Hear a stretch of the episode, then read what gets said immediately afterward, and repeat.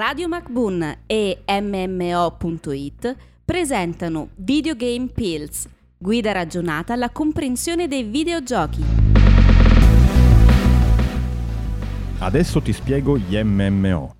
Bentornati a tutti in questa nostra serie di podcast dove smontiamo qualche preconcetto e parliamo un po' di videogiochi in senso generale, per dare qualche rudimento di base ai non addetti ai lavori. Io sono Damiano di MMO.it Io sono Stan di MMO.it. e oggi parliamo di un argomento forte, noi siamo fortissimi in questo argomento, gli MMO. Scrivendo per MMO.it è noto che noi sugli MMO sappiamo qualcosa. se no- Automaticamente. automaticamente. Sì. Una volta che entri sai già. Non puoi C'è la sbagliare. cultura infusa Esatto. in MMO.it. Diciamo, entri e sai già tutto. MMO è diciamo, una sigla e indica Esatto. Massive Multiplayer Online Esatto. e caratterizza tutti quei giochi che hanno la possibilità, adesso sulla definizione specifica io non voglio soffermarmi per evitare di essere didascalico, ma si tratta semplicemente di quei giochi dove c'è la possibilità di incontrare altri giocatori online, diciamo in vere e proprie ambientazioni e mondi virtuali Persistenti. costruiti, costruiti e persistenti. Esatto. Ecco, e MMO è una sigla che sta venendo utilizzata per moltissimi giochi oggi, ma che se risaliamo all'inizio degli anni 2000,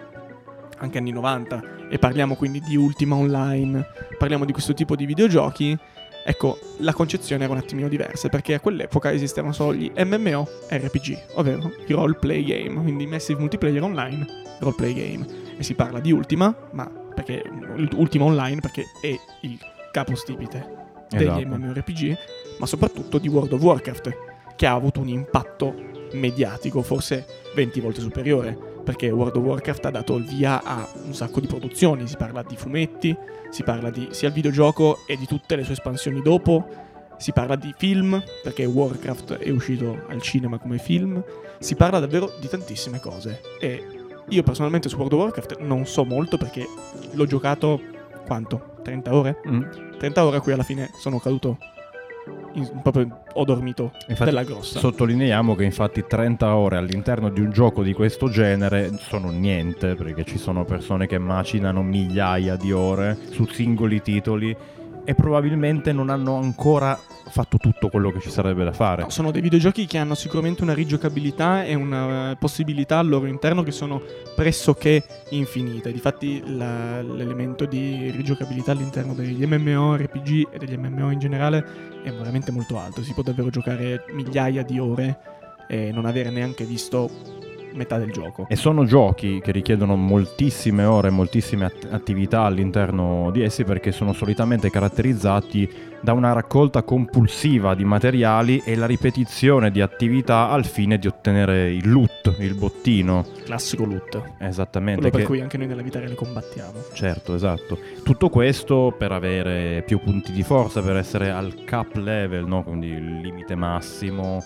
per avere quell'arma introvabile che può essere, essere ottenuta soltanto all'interno di un raid, che spieghiamolo, è una di quelle attività di fine gioco che richiede la collaborazione con altri giocatori e ha dinamiche eh, molto difficili per cui è richiesta collaborazione, tempismi. collaborazione e interazione, molto sinergia tra i vari ruoli che sono presenti all'interno del gioco, ovvero Esatto. tra chi cura e chi fa danni, chi Supporta. para i danni e chi supporta.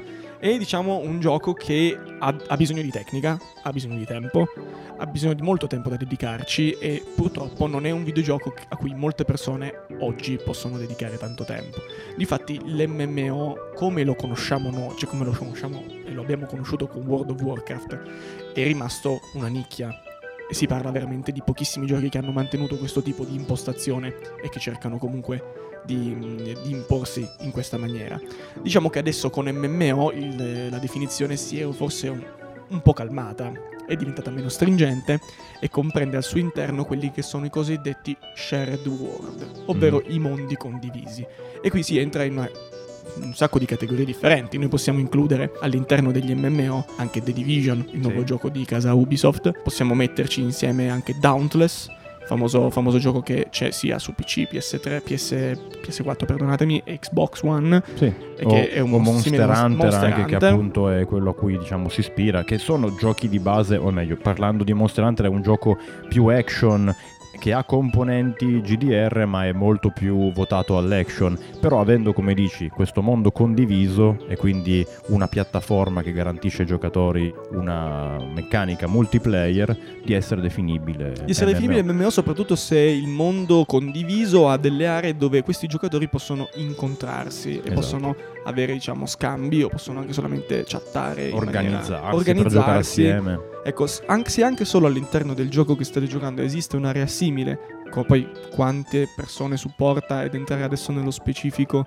di quante persone stanno sul server, quelli non sono dati che ci interessano e si entra già troppo specifici nella, nella definizione. Ma se avete un'area del genere dove potete interagire con altri giocatori, 10, 20, 30, 40, non importa, è già una componente che può considerarsi MMO. Testi e voci di Damiano D'Agostino e Stefano Beltramo. Produzione Pierpaolo Bonante per Radio MacBoon.